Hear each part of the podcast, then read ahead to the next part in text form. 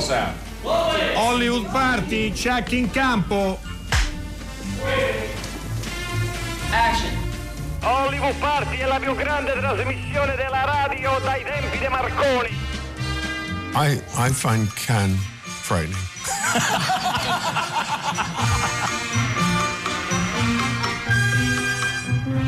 Can sarà frightening ancora per 24 ore, almeno per noi, per me e per Alessandro Boschi. Buonasera Alessandro.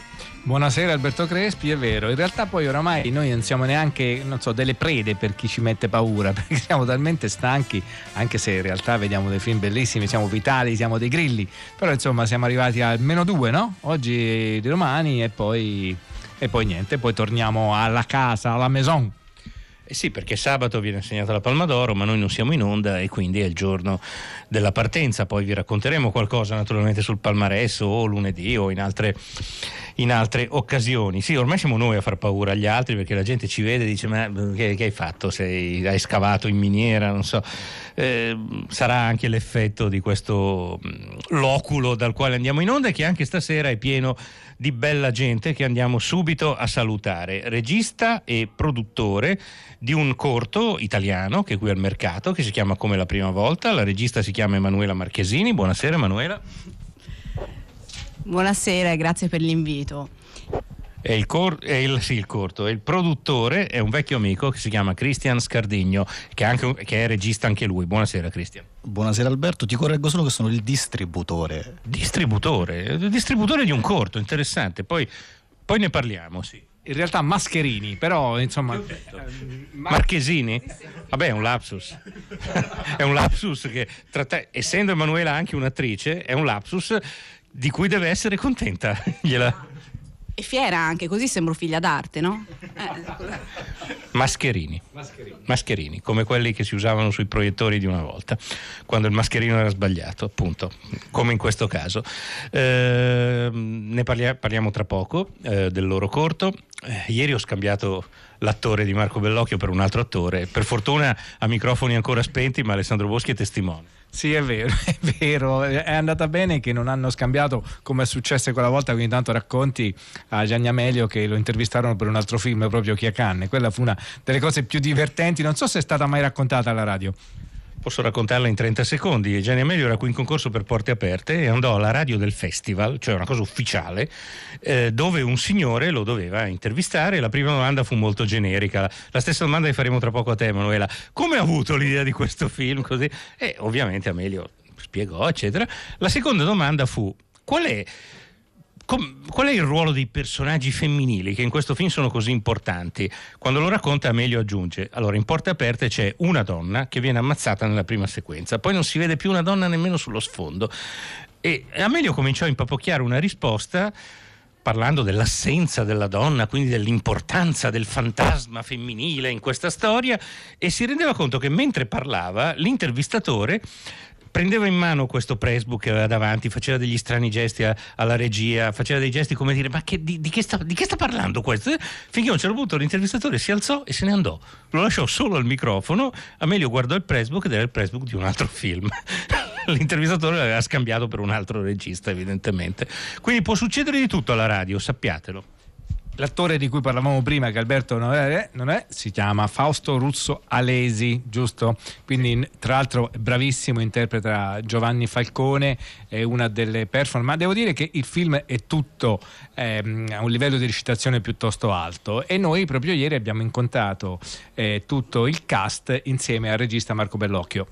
Il film di cui parliamo naturalmente è Il Traditore, che da oggi nei cinema italiani, in coincidenza con l'anniversario, il 25 anniversario triste, doloroso della strage di Capaci, è il film su Tommaso Buscetta e tra poco sentirete l'intervista che abbiamo registrato, non prima di aver ascoltato un brano di Jimi Hendrix, Have You Ever Been in Electric Ladyland? Perché oggi, nel 68, ci fu la prima data italiana di Jimi Hendrix al Piper di Roma, quindi un po' di rock and roll e poi il traditore.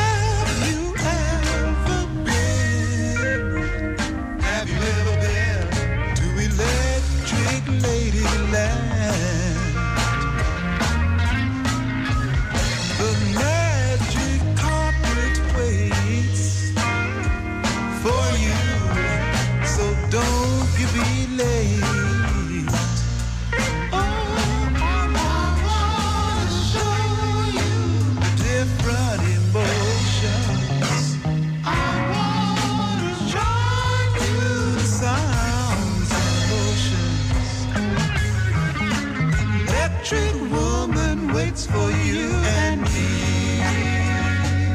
So it's time we take a ride. You can cast all your hang-ups over the south side while we fly right over the love-filled sea. Look up ahead, I see the love land. Soon you will understand.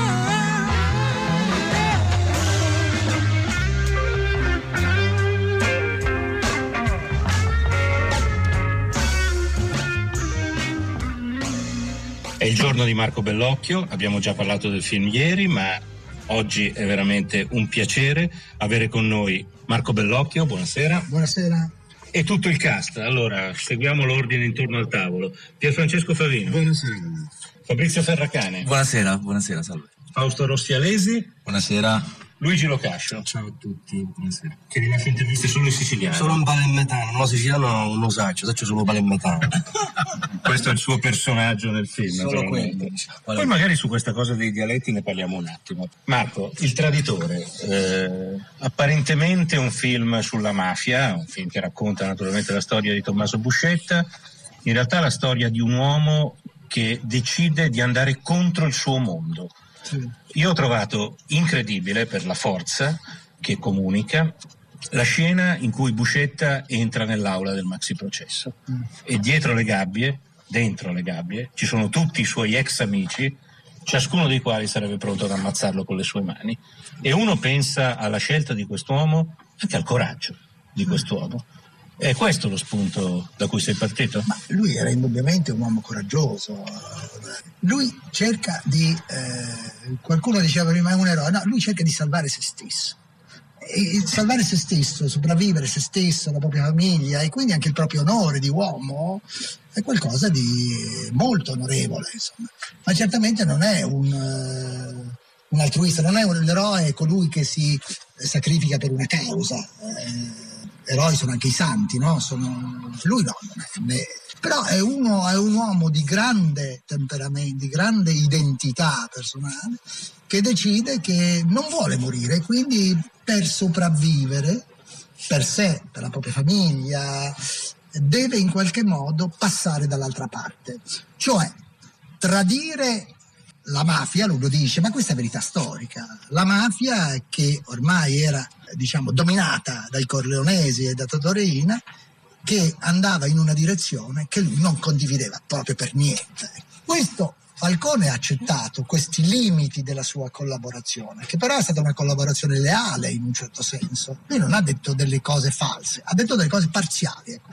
Questo è il personaggio che mi interessava cercare di, insieme a Pierfrancesco di rappresentare. Ecco, Pierfrancesco appunto che interpreta Tommaso Buscetta a un certo punto dice io non sono un pentito e ci tiene molto a sottolineare questo aspetto. Ecco, come si interpreta un personaggio che è comunque un mafioso ma al tempo stesso ha la sua correttezza morale? Io penso che un attore, se nel momento in cui accetta di interpretare un ruolo, mette da parte ciò che è la sua moralità, il suo, il suo credo, il suo, eh, il suo punto di vista nei confronti di questo. Il punto di vista di Pierfrancesco Pavino nei confronti della mafia non c'è neanche bisogno che io lo dica, perché evidentemente quello che è. Eh, il punto di vista di quest'uomo estremamente eh, scaltro è che arrivato al punto di rischiare di morire può scegliere due strade o, o consegnarsi a quella morte o anche molto sicilianamente gustarsi una vendetta eh, intelligentemente molto lenta, spostando l'argomento e dicendo io non sono, non sono un pentito. La prima cosa che dice a Falcone è io sono pronto a scontare ciò che devo scontare. Al processo lui viene condannato a, a tre anni, eh. ma sposta l'argomento su ciò che era la mafia prima, la mafia dei, dei, dei tempi d'oro e ciò che invece è diventata. Storicamente sono successe tante cose durante eh, durante la sua prigionia, perché lui è stato tra l'altro per sette anni, otto anni chiuso in carcere, cosa abbastanza strana perché una, per una persona della sua levatura nessuno si mosse per farlo uscire. La mafia sarebbe comunque cambiata in quegli anni, perché, gli, perché da, eh, da, da, da, fare affari con, con, eh, con la speculazione edilizia ha iniziato a fare affari con la droga, mentre lui era dentro, sarebbe comunque cambiata forse lui avrebbe potuto scegliere di non appartenere da esterno, cioè non stando in galera. Però lui sta in galera in quegli anni in cui questa cosa cambia. Esce e trova un mondo completamente diverso. Trova un mondo che però sta decidendo di farla finita con una, una, una, un'organizzazione. Lui fa parte di quella che viene chiamata la mafia perdente e decide così di prendersi la sua vendetta. Sconta una serie di cose però per questo, umanamente. Quindi se io scordo che sto facendo Buscetta, come dicevate voi, è la storia di un uomo che appartiene ad un gruppo e che vuole liberarsi e affrancarsi da quel gruppo. Questo è un archetipo eroico in qualche modo. La cosa che lo rende molto interessante è che noi sappiamo che la tribù a cui appartiene è una tribù che noi condanniamo e quindi questo crea già noi spettatori una grandissima tensione. È sempre abbastanza ovvio eh, chiedere agli attori come ci si confronta con personaggi storici, però è doveroso in questo caso, perché tutti voi, a cominciare da Pier Francesco Favino, ma anche tutti gli altri presenti, avete a che fare con delle figure che hanno attraversato la cronaca e che al tempo stesso sono anche degli archetipi, non so come dire, dei, nel caso di Falcone addirittura dei miti, giustamente, secondo me. Io vorrei chiedere un po', vorrei fare un po' un giro con tutti voi per capire appunto come vi siete confrontati con il vostro personaggio. Partiamo con Luigi Locascio, che in qualche modo ce l'ha già anticipato. Lui fa Totuccio Contorno ed è forse l'unica caratterizzazione all'interno del film che ha quasi dei momenti comici, un po' per questa cosa del dialetto così spinto, ma forse anche proprio per la natura, per la personalità di questo personaggio. Sì, mm, penso perché forse fa ridere come certe volte si ride in Kafka perché c'è qualcosa di estenuante quest'uomo, qualcosa di inscalfibile. Mm, nonostante appunto parli una lingua incomprensibile e continuamente, soprattutto durante il processo, appunto, dove alla ribalta degli altri, che è l'Italia, perché è un processo seguito in tutta Italia dove molti avvocati venivano anche da fuori della Sicilia, ma in ogni caso anche per correttezza visto che è un'aula di tribunali italiana dove si trascrivono le carte in italiano, lui non ha mai mollato un attimo, io l'ho sentito poi dopo, non volevo lasciarmi condizionare troppo eh, durante, per, la, per, l'interpretazione dall'ascolto delle, delle, della deposizione reale, quindi l'ho ascoltata dopo ed è incredibile, dura ore e tutte le volte lo sollecitano a parlare in italiano ma lui non demorde mai. Anche, tra l'altro io diciamo, penso, non so, è una cosa su cui riflettevo, non soltanto per dare il senso probabilmente di stare a casa sua, cioè lui è a casa sua, quindi dà un senso di padronanza il fatto di non lasciarsi condizionare. Però poi forse sottilmente, una cosa su cui ragionavo, che non ha senso per il film, ma un, un pensiero che ho fatto io, chissà che non ci sia dietro anche un segnale non tanto esoterico, nel senso come se parlasse qualcosa di così per farsi capire solo da pochi, tant'è vero che il giudice lo capisce immediatamente e lo traduce all'impronta, a un certo punto è il giudice che si preoccupa di tradurre tutto quello che lui dice, ma forse è un segnale invece proprio per i corleonesi, i grandi avversari. Come dire, lui non parla il siciliano, lui parla proprio il palermitano stretto tutto e forse è un richiamo a una leadership dei parmitani che era stata tolta dai corleonesi e che lui ribadisce come, come, come segno di potere attraverso un segno linguistico. Fausto invece, sì. confrontarsi con, appunto, io prima ho detto mito, potrei dire icona, insomma, Falcone. Una grandissima emozione, allo stesso tempo una grandissima paura nel, nell'affrontarlo. Certo Marco Bellocchio mi ha, mi ha, subito tranquillizzato sul fatto che non bisognava assolutamente cercare la somiglianza, un, diciamo, una ricerca imitativa del personaggio.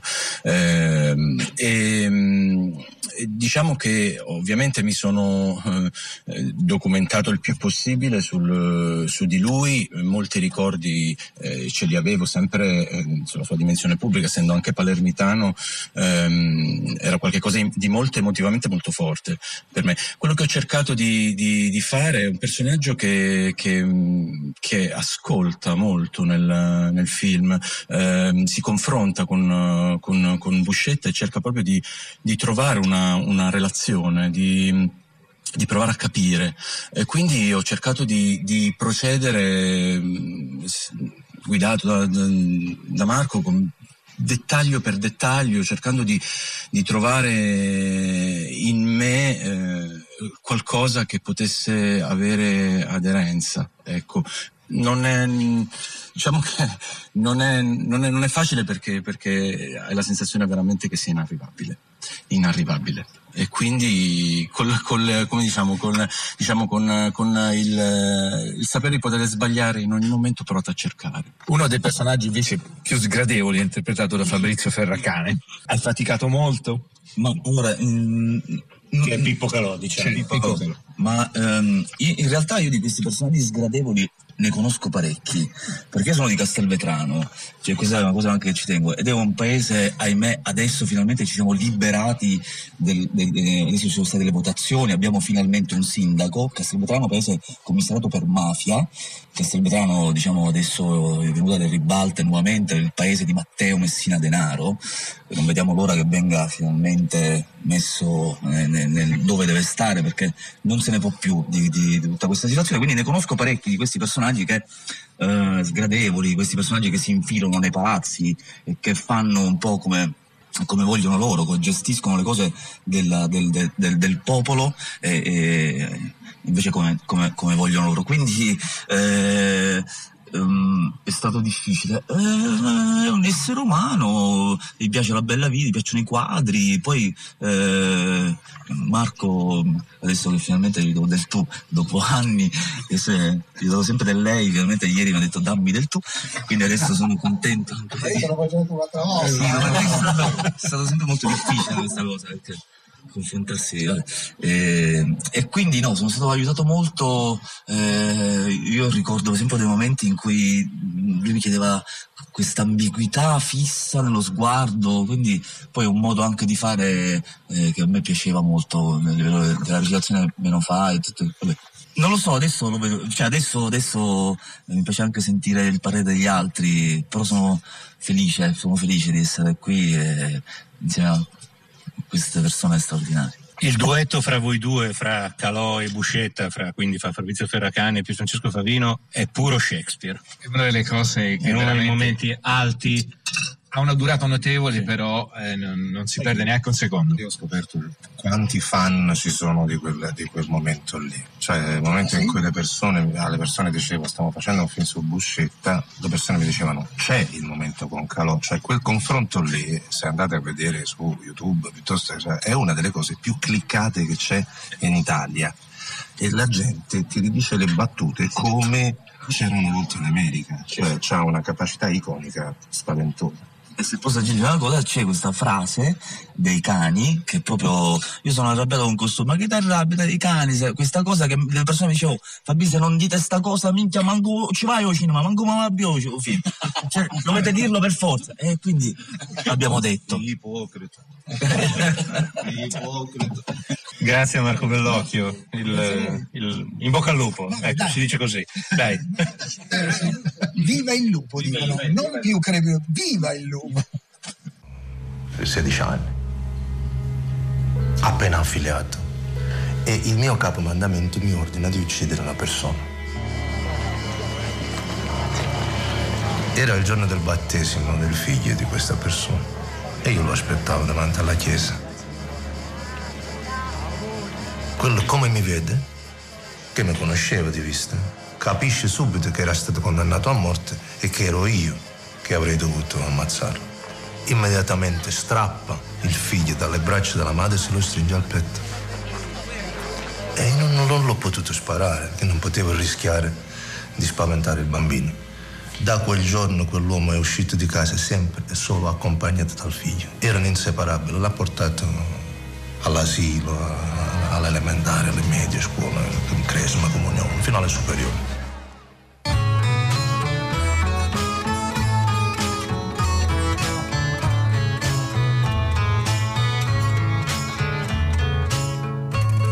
ma gueule de métèque, de juif errant, de pâtre grec, et mes cheveux aux quatre vents. Avec mes yeux tout délavés, qui me donnent l'air de rêver, moi qui ne rêve plus souvent. Avec mes mains de maraudeurs, de musiciens et de rôdeurs qui ont pillé tant de jardins avec ma bouche qui a bu, qui a embrassé, mordu, sans jamais assouvir sa faim. avec ma gueule de métèque, de juif errant, de pâtre grec, de voleur et de vagabond. Avec ma peau qui s'est frottée au soleil de tous les étés et tous ceux qui portaient jupons. Avec mon cœur qui a su faire souffrir autant qu'il a souffert sans pour cela faire d'histoire avec mon âme qui n'a plus la moindre chance de salut pour éviter le purgatoire. Avec ma gueule de métèque, de juif errant, de pâtre grec et mes cheveux aux quatre vents. Douce captive, mon âme sœur, ma source vive, je viendrai boire tes vingt ans. Et je serai prince de sang rêveur ou bien adolescent comme il te plaira de choisir. Et nous ferons de chaque jour toute une éternité d'amour que nous vivrons à en mourir. Et nous ferons de chaque jour toute une éternité d'amour que nous vivrons à en mourir.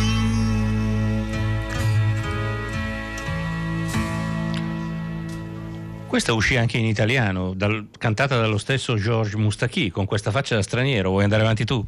Con questa faccia da straniero sono soltanto un uomo vero, anche se a voi non sembrerà. Io lo so a memoria, la, facevano a Hit Parade, quella presentata da Lelio Luttazzi, e vendette sto disco. eh.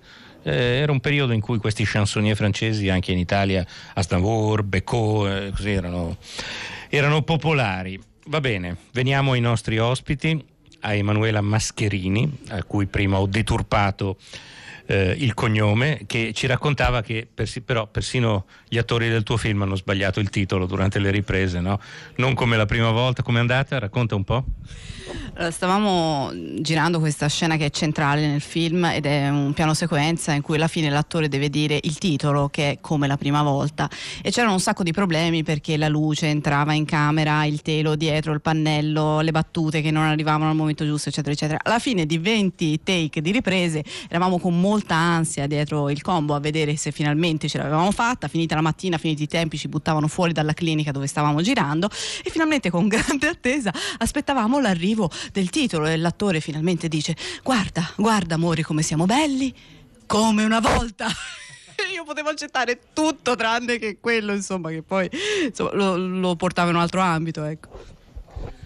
Billy Wilder racconta che sul set di A qualcuno piace caldo Marilyn Monroe poteva sbagliare qualunque battuta, soprattutto le più brevi. Se doveva dire how are you, era capace di dire how you are, are you how, eh, cioè era- e le dovevano rifare centinaia di volte. Quindi insomma se- i tuoi attori sono in buona compagnia. Il eh, tuo cortometraggio inizia in una maniera piuttosto curiosa. Siamo al buio e ci sono i due personaggi con in, tor- con in mano una torcia e uno dei due è una scena molto pudica ma anche molto dolce. Con uno dei due che dice all'altro perché mi hai regalato questa torcia? E lui risponde perché in realtà uno dei due personaggi non ha più memoria e quindi non riesce più a comunicare con l'altro il quale però non si arrende perché comunque sia continua a frequentarlo e a parlarci come se l'altra persona capisse perfettamente Eh, sì, l'incipit di questo corto è una citazione, sono partita da una suggestione che mi è arrivata da una video installazione di Bill Viola che si chiama Adamo ed Eva in cui c'erano questi due personaggi che sparivano nel buio e mi sembrava visivamente molto molto forte ed efficace per raccontare eh, questa identità che sta mh, scomparendo proprio no? alla memoria e alla società in qualche maniera perché quando una persona si ammala di Alzheimer eh, viene in qualche modo cancellata come si cancella un file. no? Eh, dagli anni 70 in poi il dolore e la malattia sono re- relegate agli ospedali e alle cliniche quando questo si può. E, mm, e inoltre l'ho raccontato eh, come un gioco, appunto. Ehm, hai colto bene proprio questo aspetto molto tenero, molto pudico, perché pur raccontando un rapporto di lungo periodo di due persone ormai mature, ehm, io credo di aver raccontato un rapporto giovane, perché nasce in un periodo molto giovane de- della loro esistenza e quindi c'era, avevo la necessità di raccontare questa eh, freschezza che rimane nei rapporti che riescono a sopravvivere oltre il tempo e la memoria, appunto. Tra l'altro va detto che i malati di Alzheimer eh, hanno una incidenza anche su chi li cura. È una sorta di sindrome che si chiama del caregiver, colui che si prende cura, quindi anche il, l'altro protagonista, diciamo il marito, e comunque sia ha una forma di, di, di, patologia sviluppa perché è evidente che stare tanto tempo accanto a una persona che si è amata e poi ritrovarsela che non ci riconosce più è comunque uno shock. Ecco, come, come hai, hai diciamo, sterzato la, la prestazione la, di, del, del, del protagonista maschile? Beh, io ho lavorato molto a livello di ricerca nel tempo precedente a insomma, sia la stesura della sceneggiatura che poi la, la produzione stessa. Eh, questo corto ha anche il patrocinio dell'AIMA, che è l'Associazione Italiana Malati di Alzheimer, e ho lavorato con il presidente Maglio Matera eh, per lavorare proprio da questo punto di vista sui eh, comportamenti del caregiver, che poi è il nostro protagonista, no? e, e come tentano in, di eh, fare una sorta di, archeolo, mh, di, archeologia proprio dei ricordi, dei pensieri in maniera prustiana. No? Lui aiuta, cerca di aiutarla ogni giorno a rimanere in contatto attraverso delle foto, attraverso una musica e lui ne è ossessionato. Lui è un fotografo ed è ossessionato eh, paradossalmente per contrasto dalla conservazione della memoria, dei ricordi, dei giorni e lo cerca, ehm, cerca di conservarli attraverso sia la fotografia che la cura di questa moglie che in realtà perde giorno per giorno e quella che sviluppa è una vera e propria ossessione che però eh, l'aiuta a mantenere in vita la memoria della moglie anche dopo la sua morte. Ecco. Ascoltiamo una clip da Come la prima volta. Ti ricordi come eravamo belli qui? Eh? Che matrimonio. Ti piace, eh, piccolina? Solo io ho saputo sempre guardarti tu lo sai che sono sempre stato contrario a queste nuove tecnologie, però lo vedi come si sta scolorendo questa foto? Beh, io ho trovato il modo di non far scolorire i nostri ricordi. Cioè, veramente è un altro che l'ha trovato. Guarda, con questa ci possiamo fare milioni di foto. Lo so che non ti piaci, sciatta. Ecco qua. Tanto, anche spettinata, tu non sei mai sciatta. Allora. Ecco.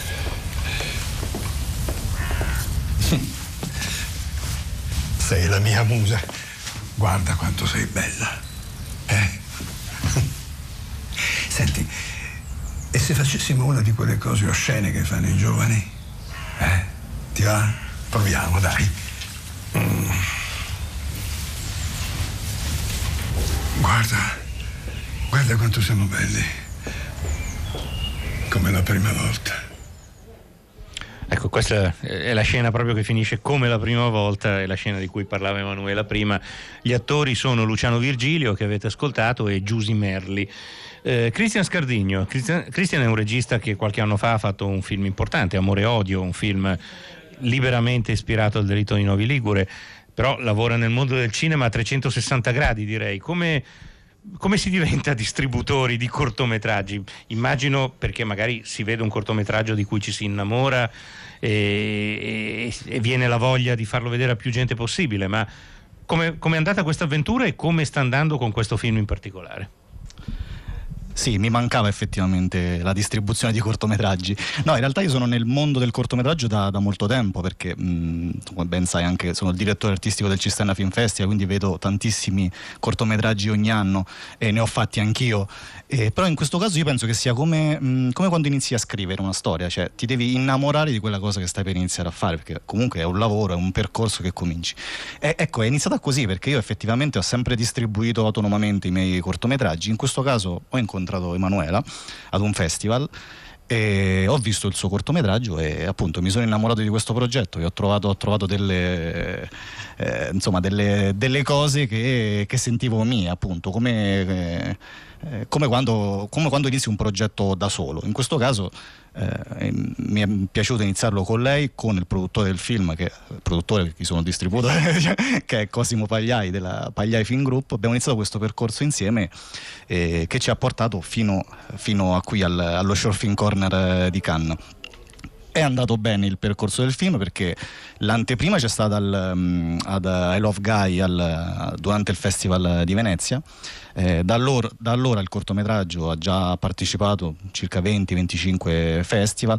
La cosa molto interessante è che in quasi tutti i festival in cui siamo stati abbiamo vinto un premio che va dal, insomma, dal miglior corto alla miglior regia al, all'attrice protagonista eh, abbiamo vinto anche all'estero quindi come dire premio del pubblico.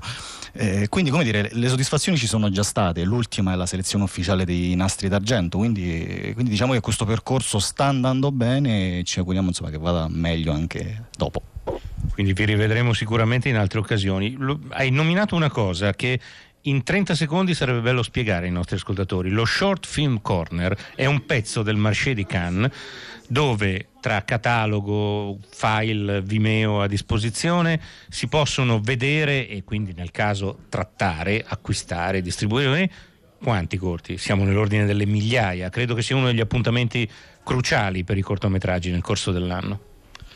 Eh, sì, sì, sì, credo siano migliaia di corti effettivamente. E lo Short Film Corner è essenzialmente un luogo in cui incontrare persone che fanno parte dei cortometraggi, quindi registi, quindi produttori, distributori, direttori di festival. Insomma, quindi è, un, anche un momento di confronto perché ci sono molte, molte masterclass, eh, workshop. Eh, proprio oggi abbiamo fatto una, una colazione in cui attorno ci si parlava con, eh, ci si scambiava pareri con altri distributori, con eh, direttori di festival, quindi è un, un, momento di incontro importantissimo per tutto il mondo, perché ovviamente qui a Cannes c'è tutto il mondo, insomma. Bene, vi ringraziamo, siete stati tu ti chiami Mascherini, vero? No? Comunque ricordiamo, ricordiamo, il titolo come la prima volta, Cristian eh, Scardigno che è il distributore, non il produttore. Noi ex abrupto passiamo a un, um, invece a un disegno animato che è stato presentato nella sezione Encertare Garde ed è la famosa degli orsi, invasione degli orsi in Sicilia con Di Lorenzo Mattotti. È un eh, cartone animato um, molto curioso, innanzitutto è tratto eh, da, da, un racconto di Dino Buzzati, da un racconto omonimo e mh, mm, è stata una produzione molto complicata perché pare che per arrivare a questo prodotto si, siano occorsi ben sei anni. D'altra parte, vedendo poi il film, si capisce anche perché. E questi disegni sono fatti in una maniera molto classica, non sembrano sicuramente appartenere all'ultima ondata dei cartoni animati, che credo non si possono neanche più definire tali. La storia è è, è piuttosto intricata, ma ehm, una volta, in questo caso le immagini raccontano meglio di quanto non possono fare le parole. Di fatto sono, c'è un cantastorie che insieme a una bambina si rifugia dentro una grotta e lì incontra un vecchio orso, il quale orso ascolta la storia di un, um, di una, di un, um, di un gruppo di orsi che vengono in contatto con uh, la civiltà e c'è una sorta di umanizzazione di questi animali. Quando la storia pensano che sia finita, quest'orso che in realtà parla e dice no guardate, la storia qui arriva arriva fino a un certo punto, ma poi continua in un'altra maniera.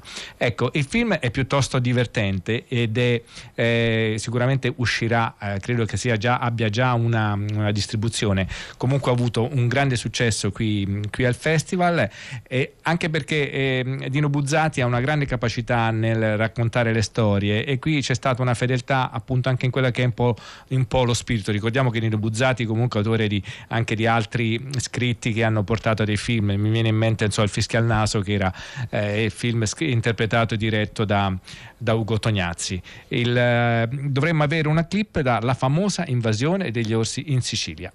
In posizione! Su, Babbone! Mostriamo cosa sappiamo fare! Sì, capo! Babbone era coraggioso e poi era leale, pronto a tutto per servire il suo re.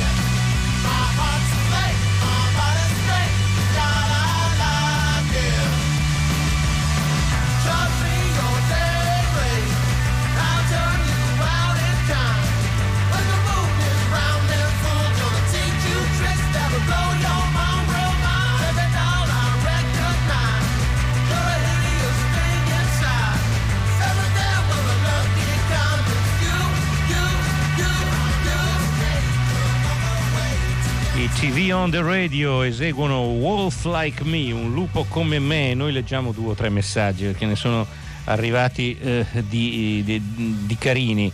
Eh, Mariella si riprende il film di Emanuela dicendo un milione di malati di Alzheimer in Italia. Così tanti, veramente Emanuela, ti risulta? Un, un milione di malati di Alzheimer. Ora, in quanto a numeri, eh, non ho la certezza, però sì, è molto probabile che siamo intorno a quella cifra e la ricerca va avanti e inciampa ogni tanto, quindi... È impressionante perché è un italiano su 60 praticamente. Bisogna parlare anche dell'abbandono da parte delle istituzioni della politica, Mari- Mariella appunto. Ehm, Dunque, ho appena visto il traditore stupendo, Favino bravissimo, ma Locascio che sbrocca in palermitano è stracult. Mi dovete una risposta sul film di Bellocchio. Nadia ci chiedeva ieri, è in corsa per la palma? Sai Nadia, sono tutti in corsa per la palma. Bisognerebbe essere nella testa della giuria e è difficile indovinare quest'anno. Mm, leggo anche il messaggio di Nick, che secondo me è un messaggio cifrato. Daneris Daenerys fatta fuori perché in fondo trotschista. Allertate Ken Loach. Qui c'è un riferimento al trono di spade che a me sfugge, eh, però prendo atto che Daenerys è trotschista. C'è un altro messaggio che parlano ovviamente anche di altri film tratti dai racconti di Nobuzzati, sicuramente Il deserto di Tartari di Zurlini. Tra l'altro, vi ricordate che nel deserto di Tartari, anche se non si vedono, c'è una caccia ai cinghiali e i cinghiali sono anche protagonisti di questo cortometraggio perché vengono usati come, come, dei, come dei, proiettili. Adesso invece passiamo a un film in concorso di Arnaud de Plechen eh, si intitola eh, Roubaix et Lumière, et Lumière e in pratica è è come prendere un giorno della settimana, un giorno qualsiasi di, della vita di un, eh, di un, commissariato in Francia. C'è questo eh, protagonista che è questo attore ehm, eh, bravissimo del quale ora vi dico il nome perché mi sfugge, eccolo qua.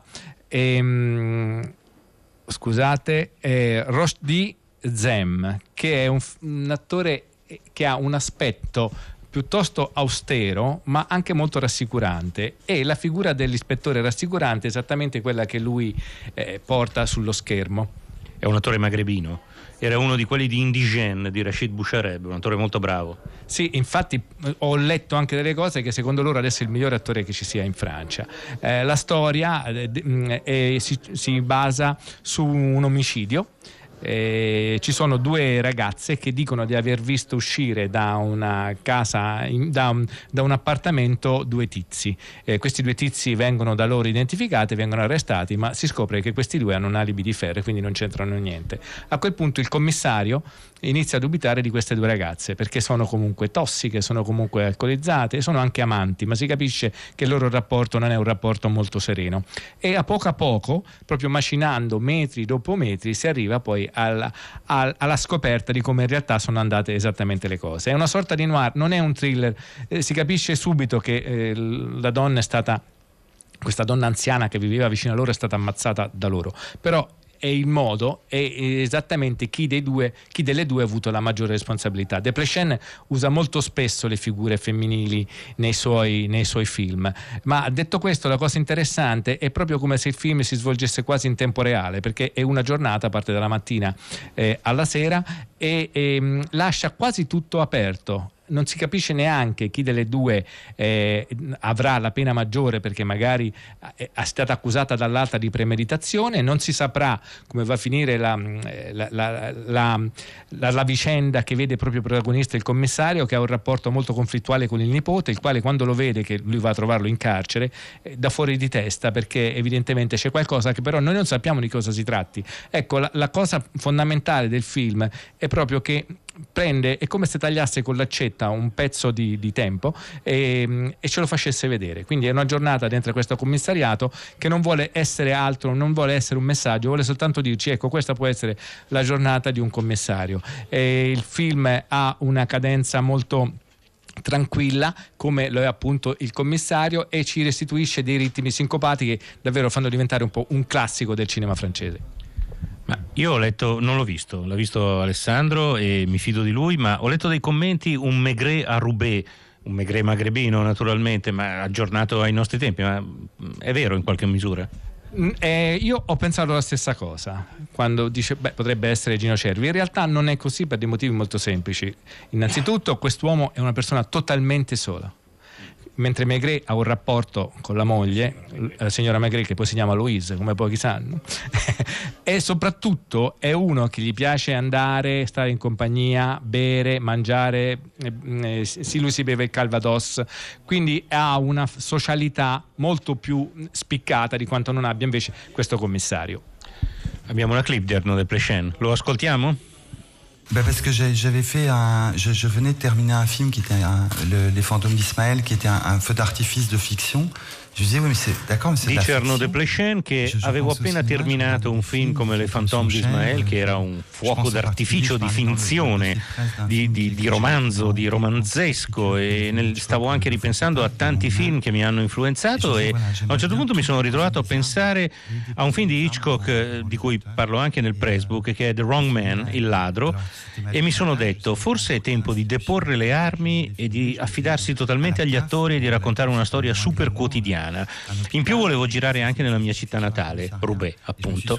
E allora ho scelto come ambiente un commissariato e ho messo totalmente da parte il romanzesco, eh, l'intreccio che poi in qualche modo è rientrato dalla finestra, eh, senza che forse nemmeno io me ne accorgessi. Però nel film tutto è vero, i poliziotti sono veri, i cattivi sono veri, eh, tutti i personaggi di Roubaix sono abitanti di Roubaix, è una specie di danza tra le persone reali e i personaggi. Mi sono in realtà circondato di amici e girare questo film nella mia città è stato veramente emozionante. Beh, siamo arrivati alla sigla. Eh, questo era Arnaud de Plechen, il film è naturalmente un film in concorso, non so quanto un film di genere, perché poi in fondo questo è un film di genere, anche se de Plechen è un grande attore, possa avere delle chance per la Palma d'Oro. Noi comunque tifiamo per Marco Bellocchio, mi sembra ovvio. Sì, sì, perché poi è a suo modo un film di genere, a metà fra il cinema civile e il poliziesco, quindi bene, noi salutiamo molto, visto che sono rimasti con noi li saluto a voce, salutiamo molto Cristian Scardigno. Ciao a tutti e grazie. E grazie. e Emanuela Mascherini, grazie davvero. Ciao a tutti e grazie a voi davvero. Io saluto invece Alberto Crespi che mi passa il microfono perché dobbiamo fare il solito sommario. Francesca Levi, Maddalena Agnisci, Gina Collauto che è il tecnico che ci ha mandato in onda, Massimiliano Bonomo, Riccardo Morese, Erika Favaro. Abbiamo già ringraziato eh, Cristian Scardigno, eh, Lorenzo Mattotti lo ringraziamo perché comunque ha fatto un film bellissimo, la famosa invasione degli orsi in Sicilia. Uscirà sicuramente, andate a vederlo. Noi a domani per l'ultimo giorno. Ciao Alberto. Ciao Alessandro, a domani.